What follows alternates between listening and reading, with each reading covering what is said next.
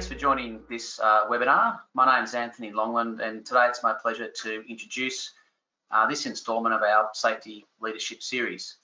Today we're joined by Dr. Ali Burston from Metasphere Organisational Psychologists and we've invited her to present to you today on her mental health literacy project. I'll shortly hand over to my partner Anna Cregan.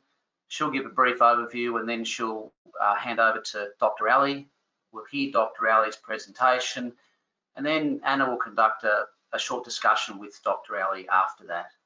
Our software has the um, capability for you to lodge questions. Please do so. Um, Anna will assess whether she's able to present them to, to Dr. Ali during the course of the, the discussion. But first, let me say something about mental health. Uh, really across all of our, our Australian offices, we've seen a, a, sharp increase in the attention that clients are paying to, to this issue. Uh, reports as recently as yesterday tell us of the extreme cost uh, in workplaces and to the economy generally of mental health issues. And the non-financial costs are obviously um, most concerning. Now, Dr. Ali is a personal friend and in discussions with her over the last two or three years, I've followed the development of her uh, mental health literacy project it just seems to me a, a very original approach to the problem and I can see it's very impactful in the work she's done and, and, and logically uh, in terms of, of the methodology. I'm really grateful that she's agreed to come along today and I hope you get something from the presentation.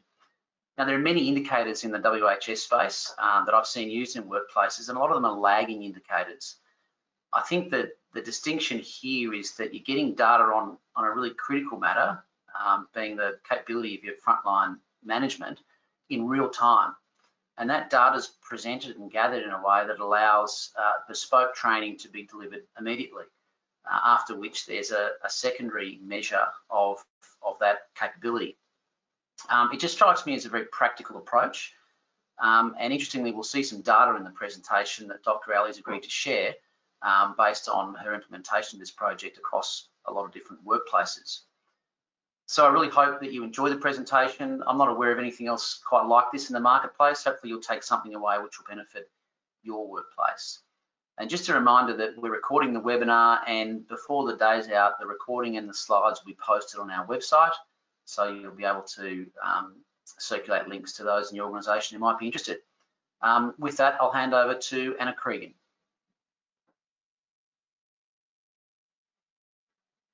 Thank you, Anthony. And uh, as Anthony has said, mental health is obviously a very serious and a live issue in the Australian workplace.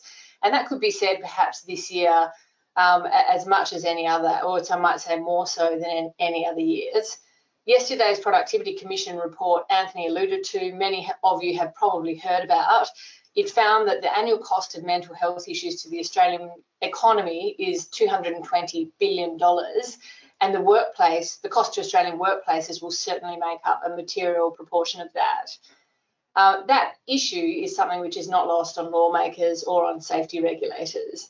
You'd all be aware it's been clear for some time now that employers or persons conducting a business or undertaking in Australia have duties to ensure mental health in the workplace and the outcomes of safety prosecutions, also civil claims, and workers' compensation proceedings have made that point abundantly clear. Following that, in recent years, we've seen increased guidance and in some cases prescription. A couple of years ago, we saw the introduction of the WA Code of Practice in relation to managing health in fly in, fly out workplaces. We now have a draft code of practice in New South Wales, which would deal with managing mental health risks in workplaces more broadly. There's clear prescription in some model laws, like the Work Health and Safety Act, which has just passed in Western Australia, which very clearly requires employers to take steps to manage psychological hazards. And there are comments in other law reform reports, like the Boland Review report, also Kate Jenkins' review, the Australian Human Rights Commission's re report of its review of sexual harassment risks in the Australian workplace indicating very clearly that where risks to mental health uh, exist in the workplace, for whatever reason, they must be managed. And in short, what all of that guidance requires is a risk management approach to managing psychological uh, health risks in the workplace. It's clear that general well-being steps are no longer, if they ever were, adequate.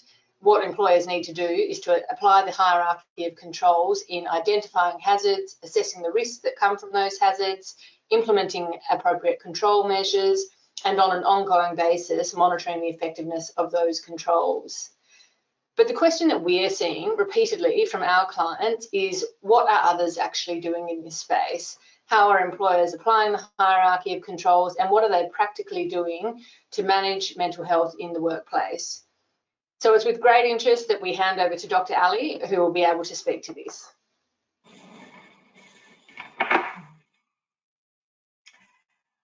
Good morning and good afternoon. Thank you very much, Anna and Anthony, uh, for that lovely introduction and some really um, pertinent points that we're raising here when it comes to mental health.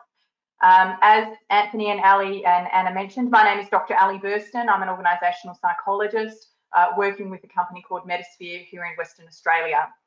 Um, can I have the first slide, please, Ian? So what we're looking at here is just a quick introduction on what we do. Uh, Metasphere organisational psychologists uh, create people-focused business growth.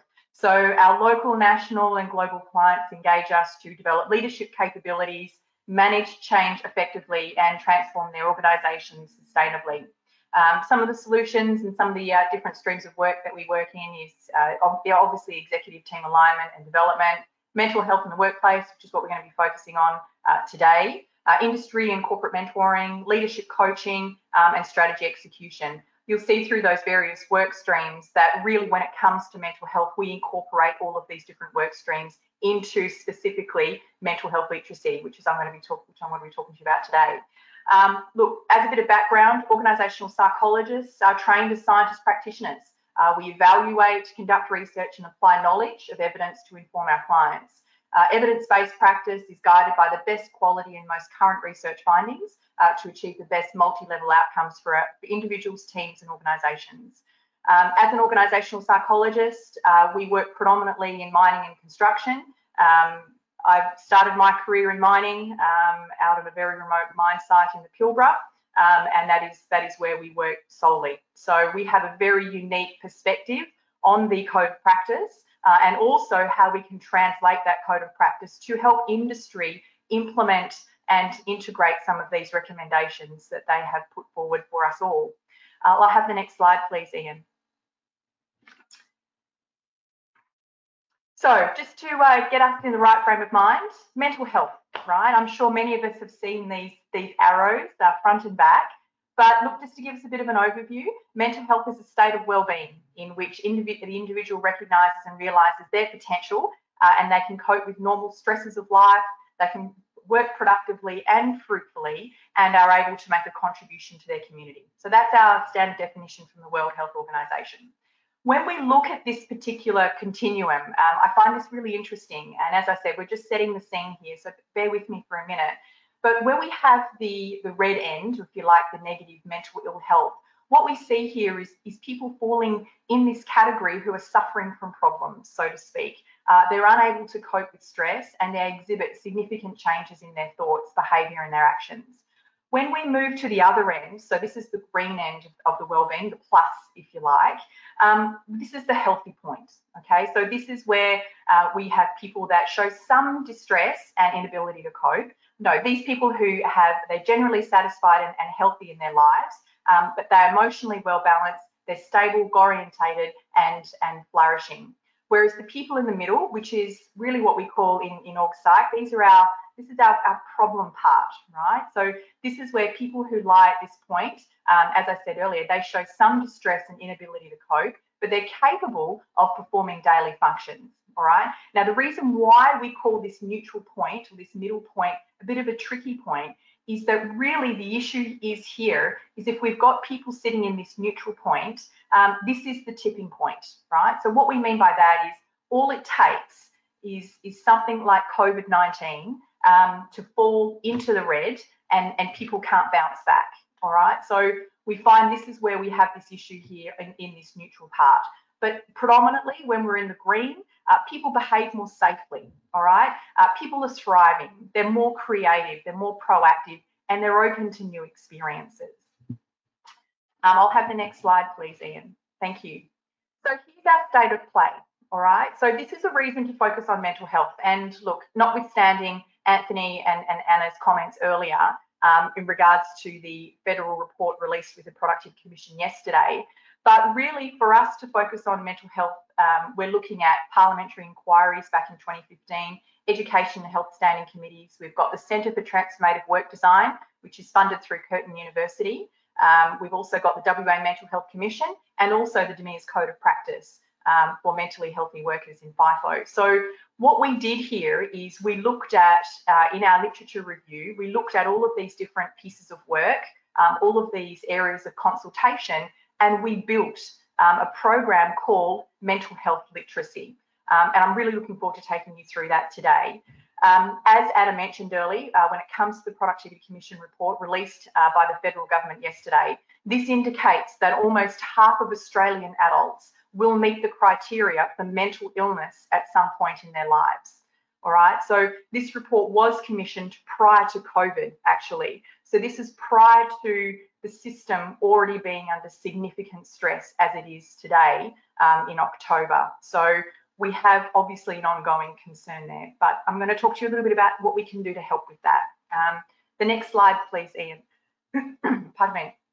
So really what we did here is, is we looked at, when it comes to mental health literacy, this is what we did. This is our story. So as I said, we looked at um, the code of practice, we looked at the Productivity Commission reports, we looked at the consultation. There are many, many uh, different reports and collaborators that we spoke with, uh, uh certainly a lot of SMEs also. Um, but what we did here is specifically uh, the Mental Health Literacy Project addresses uh, section 2.1 in the Code of Practice under risk management and also section 3.0 leadership and workplace culture. Um, within the WA Mental Health Commission report, we had we addressed recommendation number two, which is assessing psychosocial risks. Recommendation number three, providing mental health training for direct line managers. Recommendation number four, which was addressing the stigma associated with mental health. And then recommendation number seven within the WA Mental Health Commission report was specifically increase mental health literacy through information and training for all workers. So this is what we did. We built, um, a, as I said, what we've called here a psychometric within the mental health literacy project to help us understand a little bit more about what we're dealing with here when it comes to mental health. For me, as an organisational psychologist, mental health is not a one size fits all approach. And quite frankly, it never should be. Okay. The way that individuals deal with psychosocial risks and hazards, for example, depression, anxiety, burnout, everyone is different. Um, and we're all different in our coping style based on our culture, our experiences, our childhood, our, our workplaces, our organisational cultures. The way that we deal with specifically in this instance, mental health, everyone is different and there should never be a one size fits all approach when it comes to mental health. So we felt here as organizational psychologists, we could contribute to this, this piece of work. We could really say, okay, how are we going to create here a very tailored, a very tailored, unique and bespoke approach to workplace mental health for our clients, okay? Um, so really, as I said there also too, what we wanted to do was we had there a need to understand industry trends and meet specific WA Mental Health Commission recommendations in addressing psychosocial risks and hazards. This hasn't been done yet, all right, as far as we know.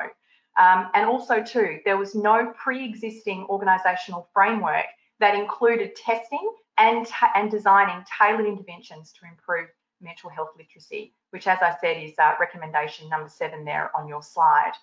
So what we did is uh, we built the psychometric, a valid and reliable test with normative data uh, that's accompanied by tailored and strategic interventions together that addresses some of these missing pieces, right, uh, to improve the wellbeing of employees operating in the mining and construction sectors. Um, next slide, please, Ian. All right, so um, as, as Anthony may have alluded to earlier on, uh, Mental Health Literacy Project is the first of its kind in Australia. There is nothing else that exists like this. Um, this project measures knowledge of key psychosocial terms to assist in managing psychosocial hazards and risk factors in the workplace, including the implementation of appropriate controls and strategies for individual, team and organisational improvement. So this project, as we've mentioned earlier, fits broad within with the broader mental health strategies and reflects new guidelines in the DMIRS Code of Practice and broader FIFO mental health recommendations, specifically the WA Mental Health Commission report.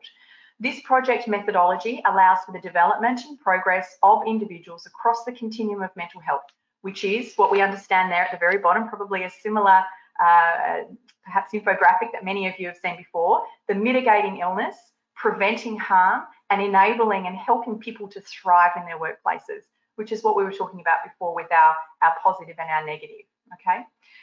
So I'll have the next slide if that's all right, um, please, Ian. Thank you very much. So a little bit about the Mental Health Literacy Project. What is this? What is this all about? What have we built here? Okay. So first things first, the Mental Health Literacy Project is split into five stages. Okay. So stages one and five are the test components. All right. As organisational psychologists and scientist practitioners, we really have an ability here to utilise the diagnostic piece that we utilize for all of our clients. So anytime we approach a job um, or a particular um, engagement that a client has asked us to help them with, we really look at testing or engaging that particular workplace in the first instance for us to then gather data and, pardon me, diagnose some of this data through then running uh, appropriate interventions and monitoring these interventions. So for us, we were really drawing on our areas of expertise um, and our specialisation of organisational psychology. So as I said, we're split into five stages. So firstly, stage one is what we call a snapshot, okay? Now the snapshot is the psychometric. It measures the top psychosocial hazards and risks, which I'm going to go through with you in a minute. Um, it looks at the threats to well-being, okay, which is depression, anxiety and burnout. Um, and it also looks at underlying psychological factors. Uh, here we talk about empathy, commitment and motivation. So what, what happens is we run the snapshot, we do that online. So that's a 15, 20 minute test for most people. Um, and really what it is, it's a knowledge test, okay? Because as we were saying before, when we talk about mental health not being a one size fits all approach, really what we're doing here is we're going back to that individual and saying, okay, so what do you know about mental health? Share that with us. Tell us what it is that you know about depression or anxiety or empathy. And then once I can gather this information, I can then build tailored interventions to help um, not only individuals, but teams and organizations collectively, all right? As opposed to this one size fits all approach, which is which is probably in many ways what, what industry are doing at the moment, okay? So I'll go through that part in a minute. But when we talk about phase one, it's the snapshot, it's the psychometric, it's the knowledge test, okay?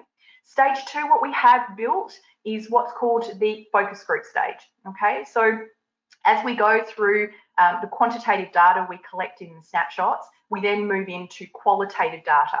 So we head out to site uh, and we have the pleasure of meeting with supervisors, superintendents and managers out on site and in corporate office too, um, to really get an understanding of what it is they know about mental health and some of these key psychosocial risks and hazards that exist from and have been extracted uh, from the code of practice.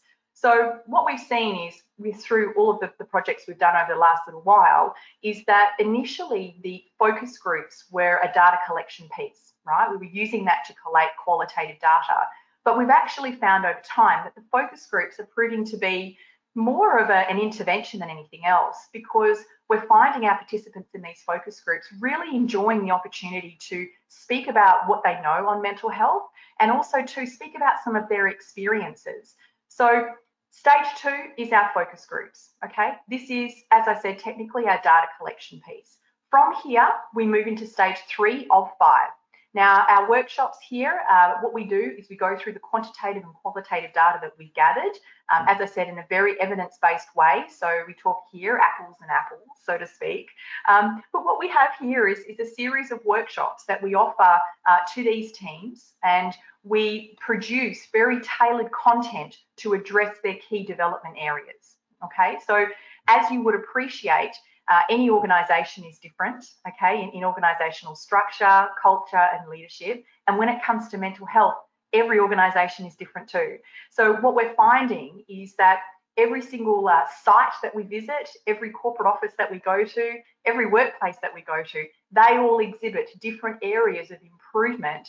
Hence, we create tailored workshops for those different those different cohorts, right? So what I might see in a gold miner, I see different perhaps in an iron ore. I, everyone's different, right? So we have the, the, the ability here to create very tailored workshops that address what these people need. Okay, so we've gone through, for example, um, you might we might have a site that knows a lot about depression, anxiety, but when it comes to burnout and job demands, they don't know so much about that. So we produce workshops then that address those two key points. But also importantly, in the workshop piece, we create the knowledge transfer. All right. So as organizational psychologists, our focus here during the workshops is to equip our supervisors, superintendents, and our managers with the skills, knowledge, and ability to have better workplace mental health conversations. All right. What we find, certainly in the early days, is that many of the people coming through the workshops simply just didn't didn't really know how to have these conversations, or perhaps were a little bit frightened to have conversations about mental health. Now, stigma is another side to that, and I'll talk about that later. Um, but really, what we what we aim to do in those workshops also is to do a series of role plays. So what we would do is create a scenario where perhaps as a superintendent, you have your fitter or your TA approach you and say, look, I'm really struggling at home. I'm struggling on this shift. I, look, I, I, just don't really know what to do. I'm, I'm, feeling really withdrawn. And so what we would do there is in a scenario like that, we would we would explain to our superintendent how to handle themselves in these sorts of conversations. Now, our objective here isn't to create the next psychologist, therapist, or counsellor. Absolutely not, by no means. Supervisors, superintendents, and managers have enough on their plate to deal with, right? What we're getting at here is we're saying we're just we want to give you the confidence and the knowledge to have these conversations a little bit better. So that what you can do here is recognize the symptoms right? It, not only in yourself but importantly as a mental health leader in others right? So what we're doing here is we're saying okay so here are some symptoms and some signs of depression or anxiety all right how do you see that in yourself so what are some symptoms and what i might exhibit is different to the person sitting next to me, okay? Because as I said, we're all different, not one size fits all, okay? So, and what we do there is we say, okay, so if you notice these symptoms in yourself, here are some ideas on how to notice this in others, okay? And then the practical component is, is we say, okay, here's how you do a role play. So this is, let's put you in a bit of a tricky situation and see how we can offer some support to help you have these conversations. Now we're going to go back to our old chestnut around stigma, okay? This is going to directly affect organizational stigma, okay? So, and, and certainly notwithstanding enabling and equipping our, our supervisors, superintendents and managers to have these conversations and increase their knowledge. What we see is the more that someone knows something about a particular mental health or, or psychosocial hazard or risk, the more comfortable they are talking about it the more comfortable they are talking about it to their peers um, and certainly to their team members. So what our aim here was, was to create within stage three um, a series of workshops. Um, as I said, we look at theory, um, so we increase that knowledge, that knowledge component, but also importantly, we focus on that knowledge transfer piece. All right, so that's the role play, that's the practical application. Out of the back of that, we go into stage four or five. Now that's the coaching element. All our coaching here is done by registered and organisational psychologists. So what we do is we print out your snapshot results or your psychometric results, um, and we go through them with you. Um, so we might say, okay, look, hi, Dr. Ali. Um, like you know a lot about these particular terms, but this particular term, when it comes to burnout, you might not know a lot about that. Um, how would you tell me a little bit more about that? All right. And here are some tips and strategies on how to increase your knowledge and your effectability around job demands in this particular, or, or, or, burnout, or whatever it is, right? Wherever those key development areas are. Importantly, out of the back end of every coaching session, we have a, a development plan. All right, so everyone's got to build a development plan. We want to know how you are going to becoming a better mental health leader for our organisation and our site and our cohorts and our other teammates. All right. So with that in mind, we also then touch base in three months. So we touch base and say, look, you know, hi Ali, we did this development report three months ago. How are you going with implementing that? What's sticking and what are you finding a bit tricky? All right. Then lastly, we look at stage five, okay, which is our follow-up snapshot. So we do a pre and post test. So when we look at the risk management approach, it fits very nicely to that. So we identify those risks and triggers through phase one. we look at assessing risks and triggers through phases one and two. Sorry, one and two, one and two for both identify and assess. And then when we reduce those hazards, we look at phases three and four. So that's our tailored workshops and our coaching sessions. And then the monitoring and reviewing is done in that follow-up snapshot. Um, and also probably too, a little bit of stage four, because the monitor review piece we do in the development um, development plan as well, when we go back three months later and see what's working for everyone um, and how are they creating some consistent behaviours um, moving forward. So that was how we built mental health literacy on, off a risk management approach, which is critical, which is critical to uh, part of the recommendations within the DMIRS Code of Practice and WA Mental Health uh, Commission report. Um, we'll, we'll, go to the next slide if that's okay, please, Ian. So when we look at some of these psychosocial risks and hazards, um, we look at resilience, okay? We look at job demands and resources. We look at stigma. We test on burnout. We test on depression. We test on anxiety, bullying, and leadership. All of these terms we test on, okay? So for us, these, these terms have been derived from the Code of Practice and obviously WA Mental Health Commission report, which we feel is an extremely thorough and comprehensive series of documents for us to base this on.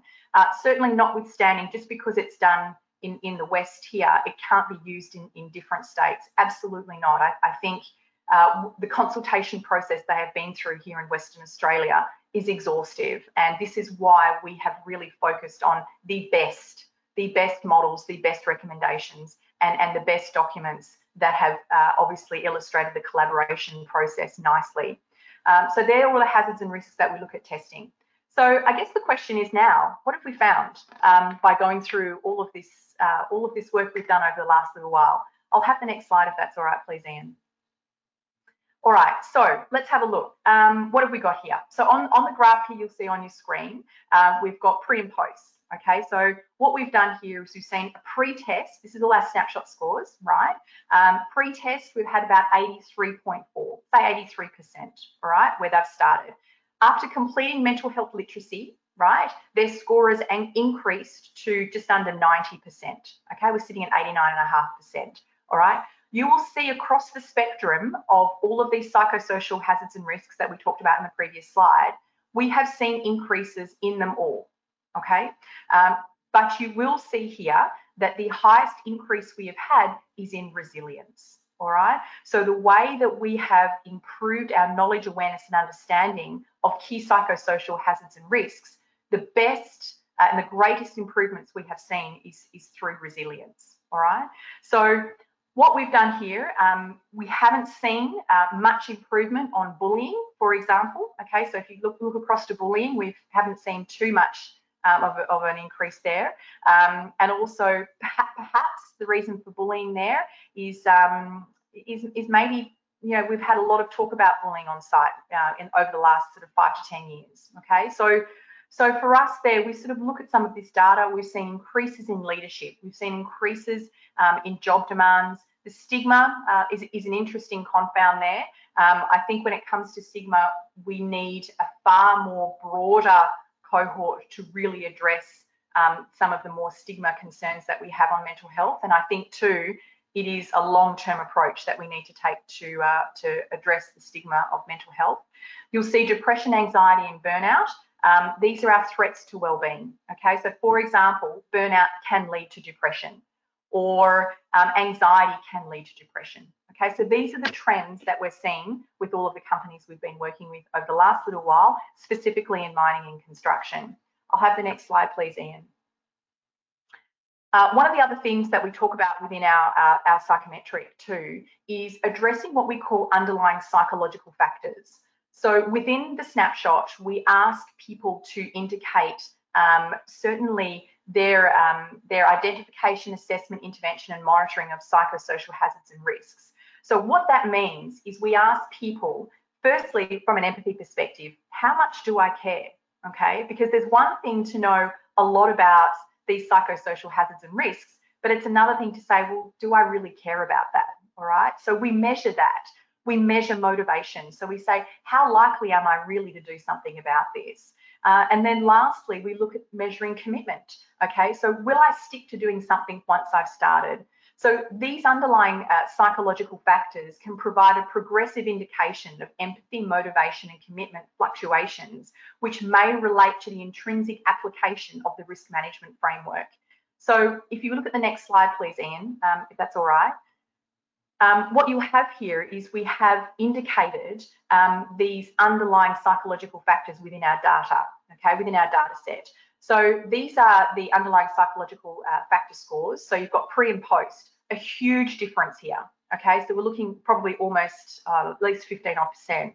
But pre-test, we've got um, firstly there in the blue column and then in the yellows. Okay, so when we look at empathy, motivation, and commitment, we have seen cons considerable increases in all of our underlying psychological factors pre and post test. Okay, so what that means, what that means is the people that we're working with want to do more. Okay, what it means here is, is certainly what we can create an inference from, as all psychs here, is that people's motivation and commitment improves after they do the mental health literacy project, um, which is fantastic news, certainly for those data cohorts that we're we're working with, right? So um, it, this is really pleasing for us because if people want more, hey, this is an opportunity to jump on that momentum. We can help you with that, okay? Um, I'll jump to the next slide uh, just as I start to wrap up here. Um, the other thing that we're talking about too is some of these industry trends. Okay, so just very carefully when looking at this particular graph, um, what I want to do is just firstly reiterate that these are our snapshot scores in our pre-test. Okay, so when we look at males and females, we say the average um, snapshot score pre-test for a male was 82, 82.8 and the female was 85.5 right? Uh, when we go across and we look at from an organisational level, uh, frontline staff, supervisors and managers, um, all probably sitting somewhere between 82 and 84% on a pre-snapshot score, okay? Uh, when we look at our industry, so when we look at mining and construction, both, I mean, give or take a percentage and a half or so, um, sitting probably roughly about the same on their snapshot uh, pre-test score. And then lastly, when it comes to age, um, we look at 25 to 34, 35 to 44, and 44 to 54, sorry, um, somewhere between 81 to about 84%. Um, they're their pre-snapshot scores. Um, so, so a very interesting data coming out of that in terms of industry trends that we're seeing um, in pre-snapshot scores.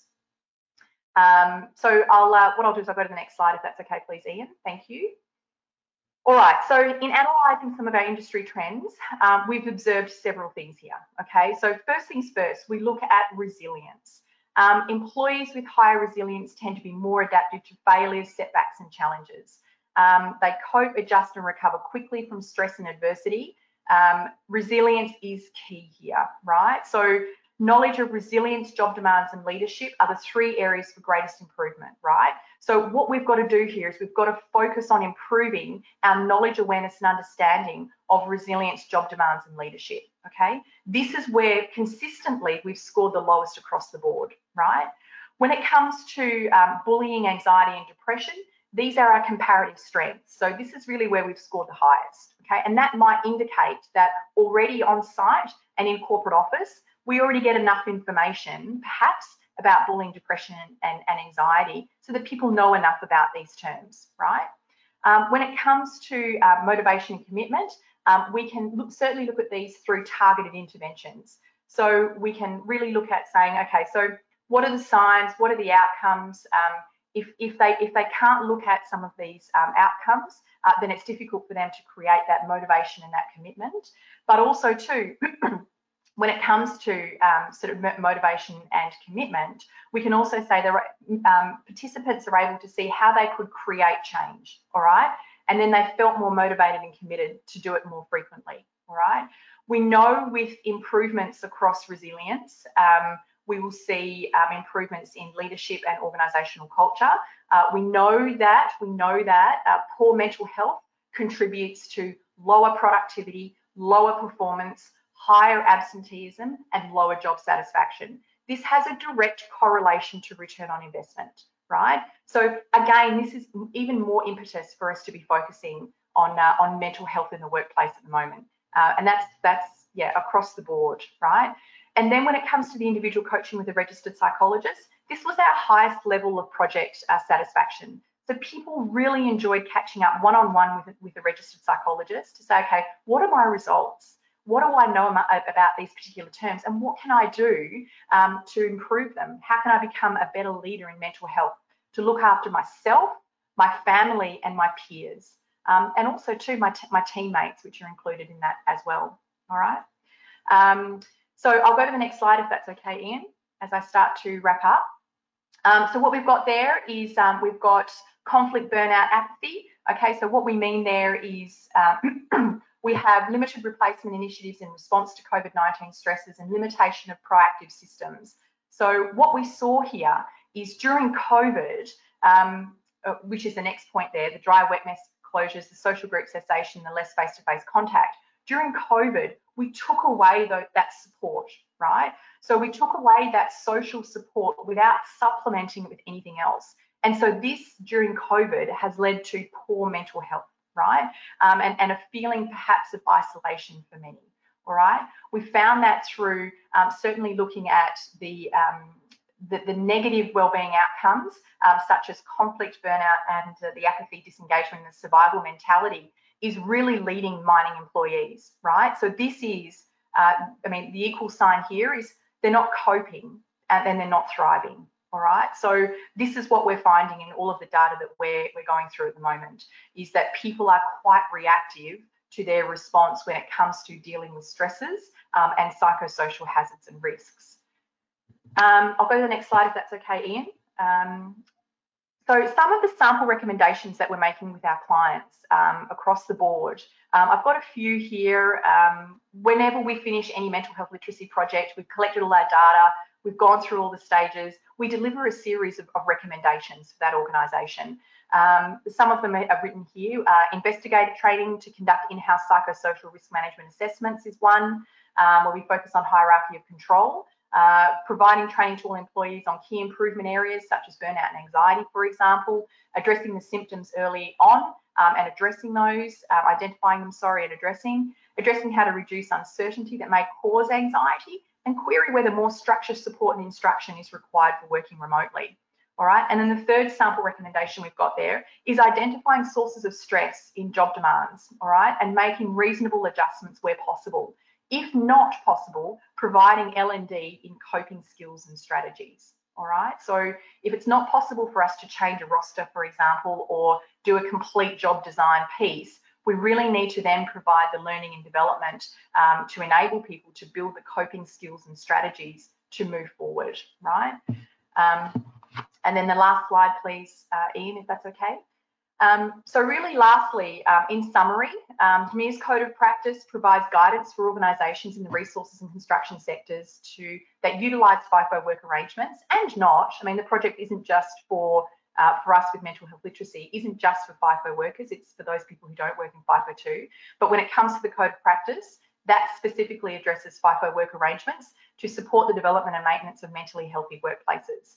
Um, the mental health, pardon me, the mental health literacy project measures knowledge of key psychosocial terms to assist in managing psychosocial hazards and risks in the workplace, uh, including the implementation of appropriate controls and strategies for individual team and organisational improvement. So what we've done, as I said to you earlier on in my presentation, we've really looked at these key pieces um, of research, uh, these key consultations uh, that have had within industry, and we've dissected that. Um, and for us to dissect that, we've really had to take a very overall thorough lens on what is some of these recommendations coming out of the Code of Practice and WA Mental Health Commission report. And as a result, this is what we've built on uh, for mental health literacy. Um, our greatest data, uh, sorry, our industry data suggests that knowledge of resilience, job demands, and leadership are three key areas uh, for greatest improvement. Um, and if anyone has any questions uh, regarding any of the data or or any anything about uh, my presentation today, uh, my email address is there. But um, Anna, I'm going to revert back to you now, if that's okay, um, to see if we've got any questions. Thank you, Ali. That's a really interesting insight into the work that you're doing and the steps that a lot of employers are obviously already taking to manage mental health risks in the workplace. Uh, for all those on the webinar, if you have any questions for Dr. Ali, please feel free to share those through the chat function and we'll get through as many of those as we can. Uh, in the meantime, we do already have some questions uh, which have been um, asked numerous times by various of our clients. Um, Ali, one thing that we're hearing from clients is that um, they have a very clear sense that they have a duty to take some action to manage mental health.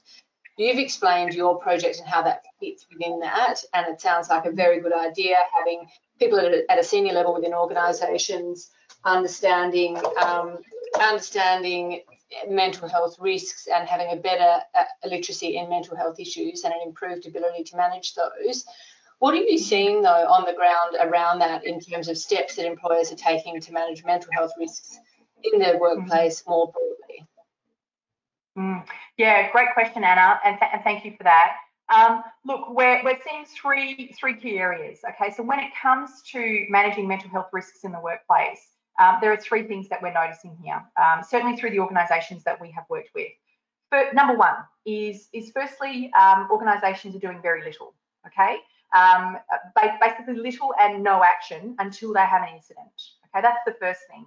Secondly, we then have organisations who are, are well intentioned, however, perhaps not so effective, and they have a more scattergun ad hoc approach to wellbeing initiatives that aren't linked to targets or strategies. All right, so that's the second one. Thirdly, what we're seeing um, is that we have organisations who are building strategic plans for managing psychosocial risks at work.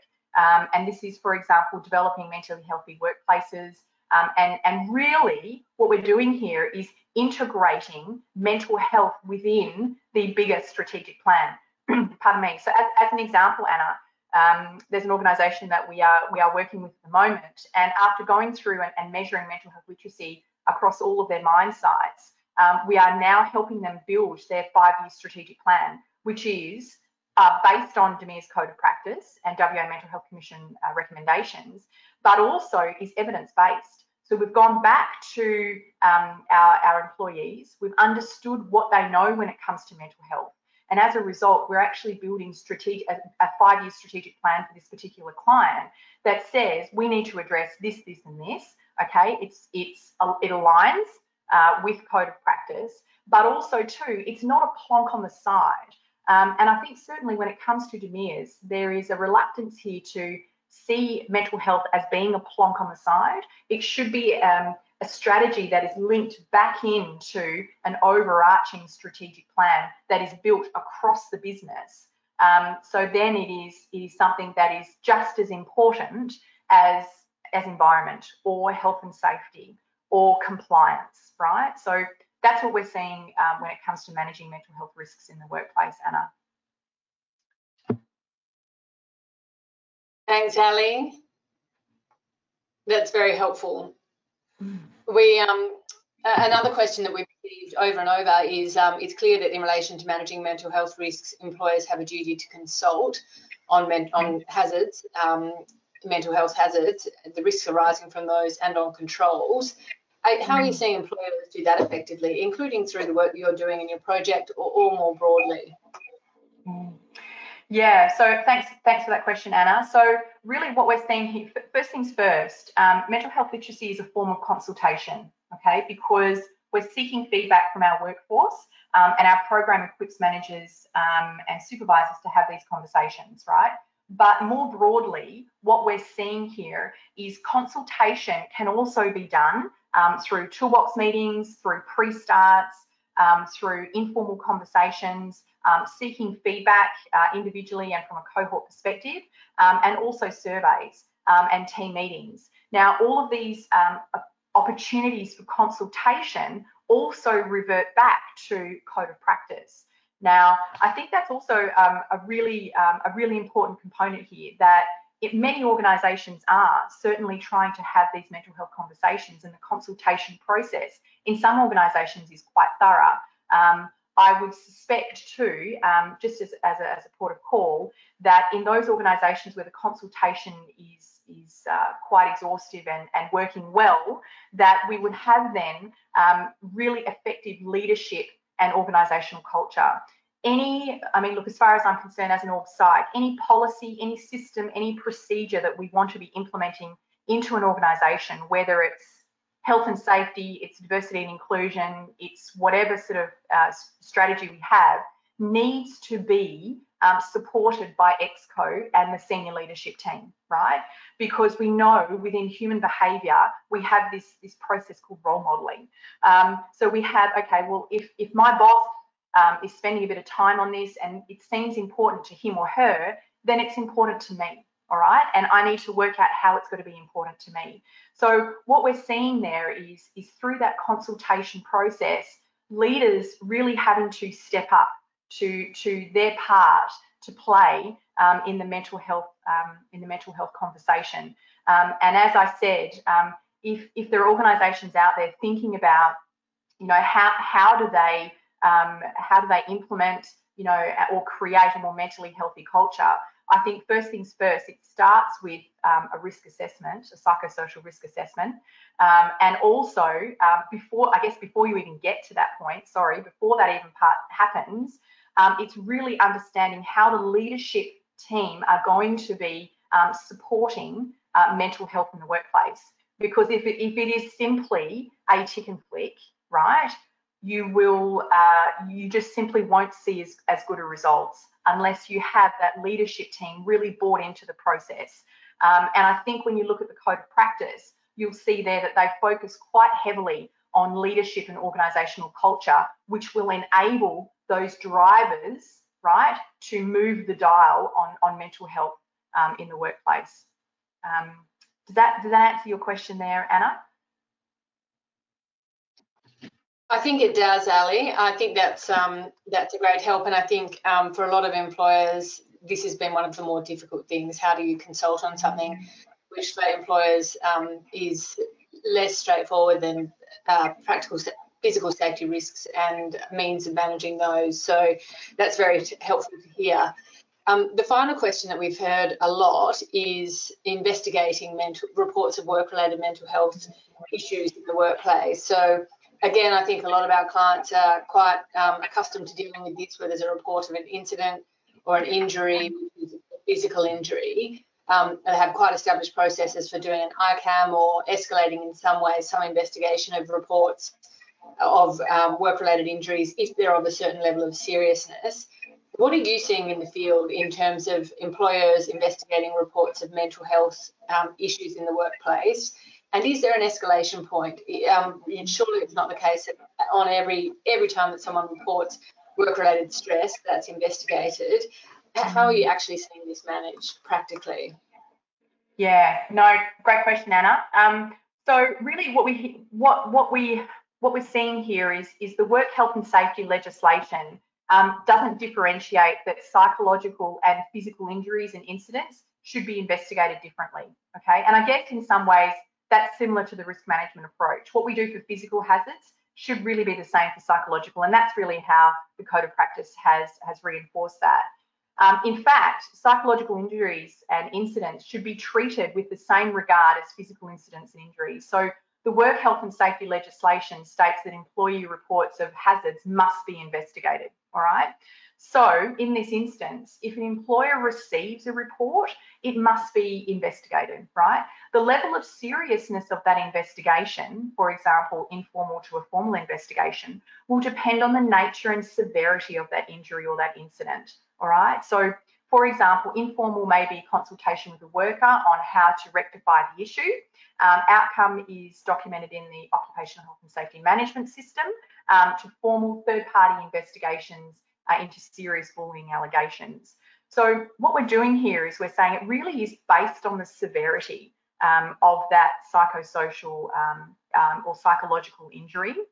Um, of course, there we have, you know, a huge component to that and a huge um, what if is when it comes to any suspected suicides or self-injury, we need to report these directly to DMIRS.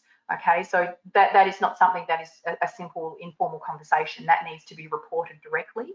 Um, we hope that employers uh, will have the systems that are flexible enough to accommodate uh, the unique context of each injury um, or incident, including uh, the seriousness and incorporate the underlying principles of an investigation. So what we mean by that is investigations should focus on identifying the sources of the risk um, and implementing controls using the hierarchy of control to reduce the risk of the incident or the injury occurring again in the future for any worker, right? So um, again, you'll see there it is coming back to obviously um, in the initial question being, you know, what do we do with this? Um, it, but it's it's based on the severity, but then two, it's also based on that risk management approach that we take.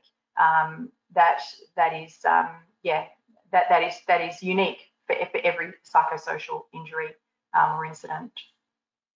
Does that help with that one, Anna? It does, Ali. Thank you. I think that's clear. And um, we're getting a number of interesting questions through the from webinar participants, which I, I'm, yep. I'm not sure we'll be able to get through anywhere near all of them. But one question which has come up repeatedly, which is um, an interesting one you may or may not be able to answer, is what role, if any, does gender play in mental health issues and in their management? There's been um, the comment made that your research is focused on the mining and construction sectors. There's, there's been a comment that more um, male focused.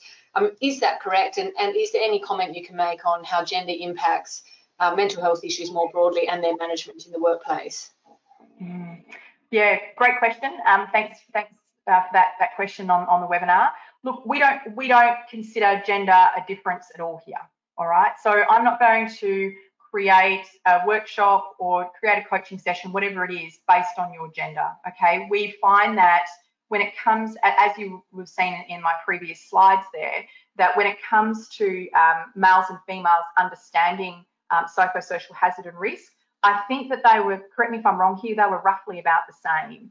So there is no bespoke approach that we would take based on gender. All right. So, um, so I think certainly in any of the focus groups that we run, any of the workshops, um, gender wouldn't necessarily come into it. Um, I think certainly um, in in those comments that people are making in the focus groups and the workshops, um, they come they're a diverse range. All right. And and certainly what we do is is when we work with our project lead when we're running mental health literacy we ask for, for a good cohort.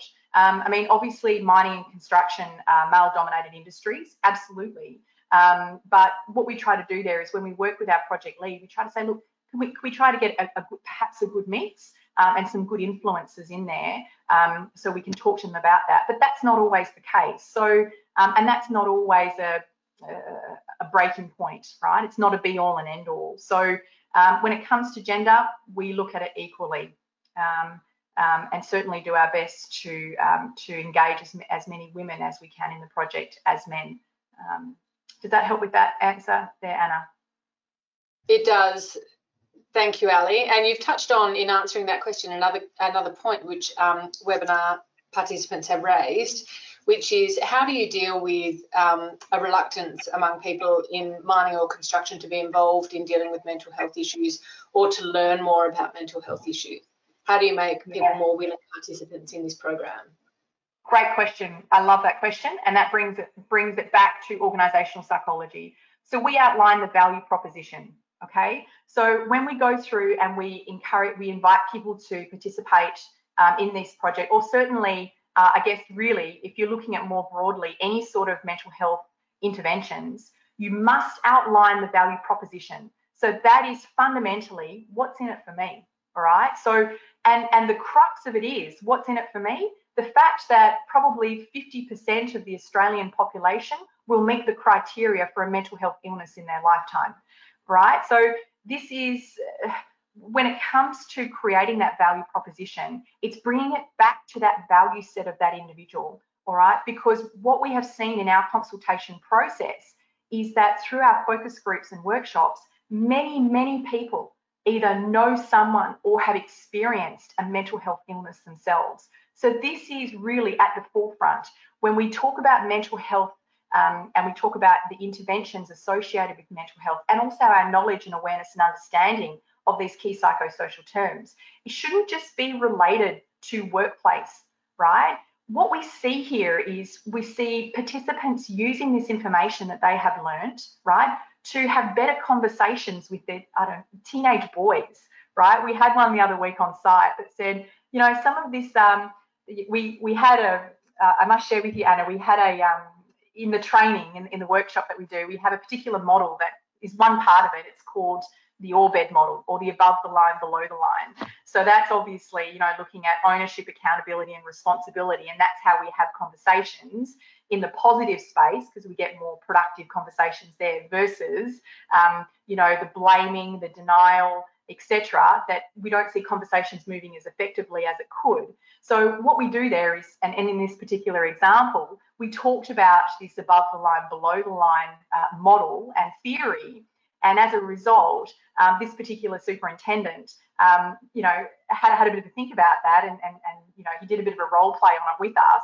And he went to speak to his teenage son when he was um, back back on uh, back at home um, off his swing, and he found that he, he, you know, by doing some of these different uh, practices and habits, that he could have a better conversation with his son. So, so I think that when it comes to really um, inviting people to have this mental health conversation and uh, ensure that mental health should be at the forefront, not just from a productivity performance perspective, but from a health perspective, right?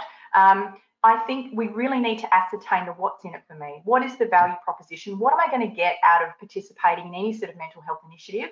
Well, the fact the, the facts there speak for themselves. So once you can, as I said, ascertain that value piece, right? I think you'll have some better traction on the ground.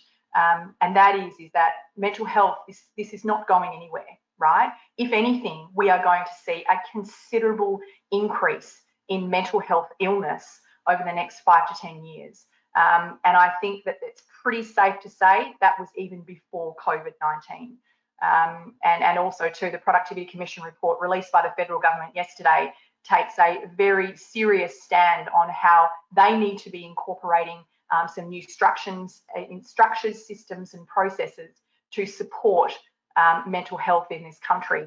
Um, because it's simply um, it, it is going to be a significant concern that will impact workplaces um, and individuals. Um, does that help with that question there, Anna? Yes, thank you, Ali. And um, some very sobering words to finish on there. I think, as you say, it, it does seem um, the management of mental health issues will be a reality and a, a very clear imperative for employers, um, obviously into the future. So um, all of that has been fascinating. We have a number of questions which we haven't been able to get to. Our apologies for that. A very big thank you to Ali for coming in and joining us today. If you do have any further questions for her or you'd like to speak with her, her details obviously in the seminar slides. All of those will be circulated or available um, after the seminar. But thank you so much, Ali, for making time to speak to us about the work that you're doing. It is fascinating. As best we can ascertain, it's pretty market leading. We haven't been able to feel to identify many operators in this field. So it's very interesting to get a sense of exactly what's happening out there. And um, to all those who've joined, thank you very much for joining us today. This is the last of our safety leadership series for this year, but we will be back next year, of course, with another program of sessions which we hope will be of interest to you and we'll keep you updated on what they are in due course. So thank you, Ali. Thank you, attendees, and all the best to all of you for the remainder of the year. Thank you, everyone. Bye.